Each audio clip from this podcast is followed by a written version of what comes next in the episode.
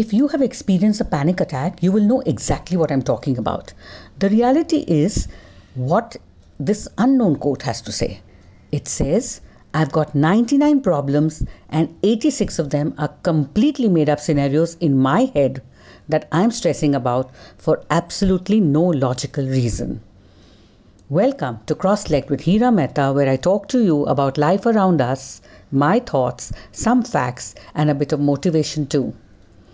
I, for one, have many times experienced that feeling of doom and that something bad is going to happen right now and at this very moment over something as silly as a bus or a train trip. I know it's a trigger and it will pass because mine stems from a memory. A long distance train journey always triggers worrisome thoughts and reminds me of my vacations with my father as a kid. I remember he used to get off the train at every station to get us something to eat. One day the train started and I panicked as he tried to clamber on. I could not spot him and I panicked even more. But he did in another compartment. Believe me, till date, I never allow anybody traveling with me to get off the train at any station to get anything. Claustrophobia, fear of closed places, or acrophobia, an irrational fear of heights, or even nyctophobia, a fear of darkness that gets triggered by the brain's perception of what would or could happen, are just some of the reasons that can result in panic attacks. Even major life transitions like graduating, changing jobs, or losing one, getting married, having a baby, perhaps stress, death, or divorce could also be triggers. Let me tell you that I've realized that at that moment there is no other thought in the person's head but to escape the situation. Something like this has happened to all of us, but we don't really sit up and take notice of it or even try to make sense. It makes you panic enough to set off a feeling of breathlessness, tensing of the muscles leading to palpitations and discomfort, and it even seems like you're having a heart attack. Feelings of I'm going to die or I can't catch my breath or even feeling smothered, sudden chills, hot flushes, and that sudden fear of losing control are equally scary. But it is said that panic attacks come quickly and subside quickly too, most of the times. But even though they last only for a few minutes, it can leave you feeling scared and uneasy for a very long time. Making a conscious effort to relax by taking slow and deep breaths and believing that it is going to pass is key. Try to take your mind off it by talking, talking calmly to yourself because there is no way to stop a panic attack but to ride it out. What most of us do not realize that there is a close relationship between panic attacks and our state of mind and even mental well-being. Sometimes it can be medical conditions and other physical causes too. We all tend to take mood swings and anxieties lightly. We never should, as both anxiety attacks and mood swings are triggers that must be addressed at the earliest. But we all know that no one ever likes to talk about it or even seek help, and would rather more than often pretend all is good and move on.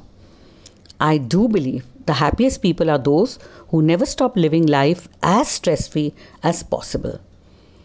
Surprisingly, anxiety acts attack sorry anxiety attacks mood swings and depression is something that the next gen seems to be facing even more today the stress of running the rat race, staying ahead, is tough in itself, and it is no wonder that more than the physical health, mental health is becoming more important.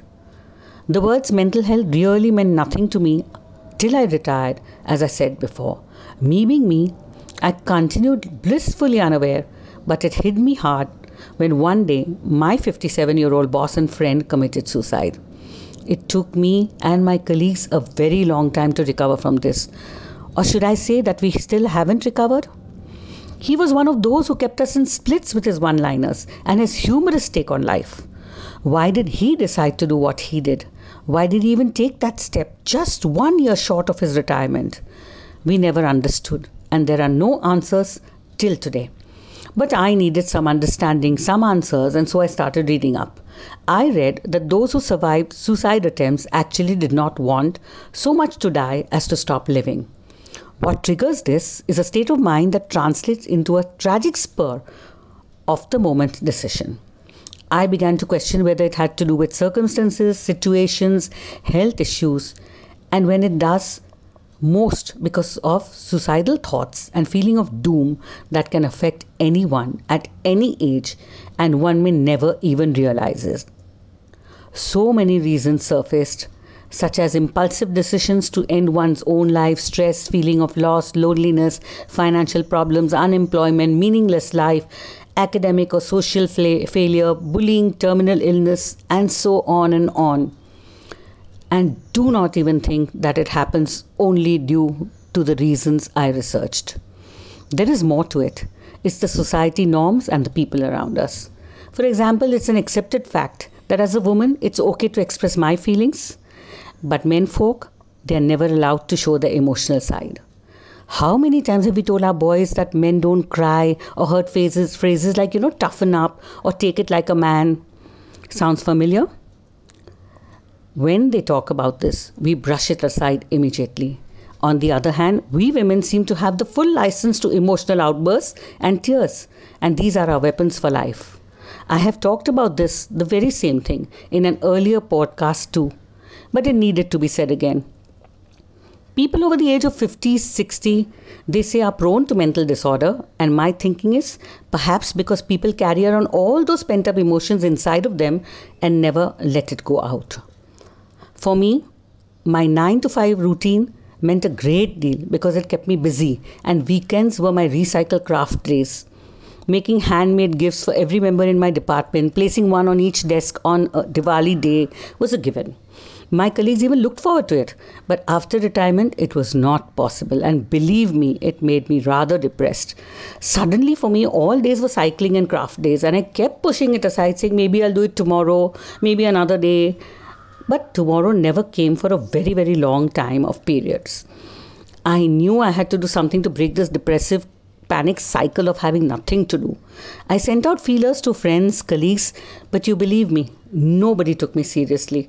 So, to keep occupied, I started writing, blogging, kept busy by attending events, meeting people, making selfie moments, and on my list, making new friends became a top priority because I somehow felt that they would give me an opportunity to do something new. Today, it is my love of podcasting that has added to this list, and it's my way of dealing with my time and energies. I must admit that it did make me very anxious and unhappy about myself at that time. How true is it that we often disregard somebody else's problems or feelings as unimportant and insignificant without realizing that maybe, just maybe, for that person it is a great deal, and maybe the person really needs a hand? Think about it. We do not even realize how much our words, based on our own assumptions of the situation, can affect somebody.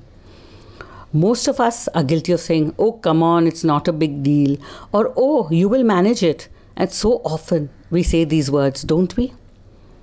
Listen to what Elyn Saks, a professor on, and an expert on mental health law, says. In my experience, the words, now just calm down, almost inevitably have had the opposite effect on the person you're speaking to. So, why are we so quick to judge and make assumptions? I know of friends who are uncomfortable in their own skin and some who are comfortable. There are friends who feel uncomfortable just being in a room of people, a room full of people, and feel like they can't talk to anybody. American poet and educator Henry Wadsworth Longfellow has said, Every man has a secret sorrow which the world knows not, and often we call a man cold when he is just sad. Unconsciously, many seniors still confuse symptoms of mental disorder with normal signs of aging. More than often, people will not talk, as I've said before. So I read up. As I said before, I love to read up things and make sure that what I'm saying to you is facts. You know, having such feelings, and you should never ask them why. Just stay close and be there for them.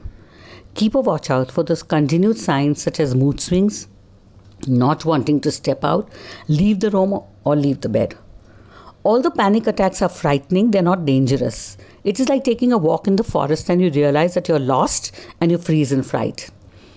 It can happen to all of us. I guess being there for each another makes all the difference. So, as radio presenter Isabella Porritis has said, if someone needs you, don't let them down. Because when you need someone and there is no one to be found, you will know how they felt.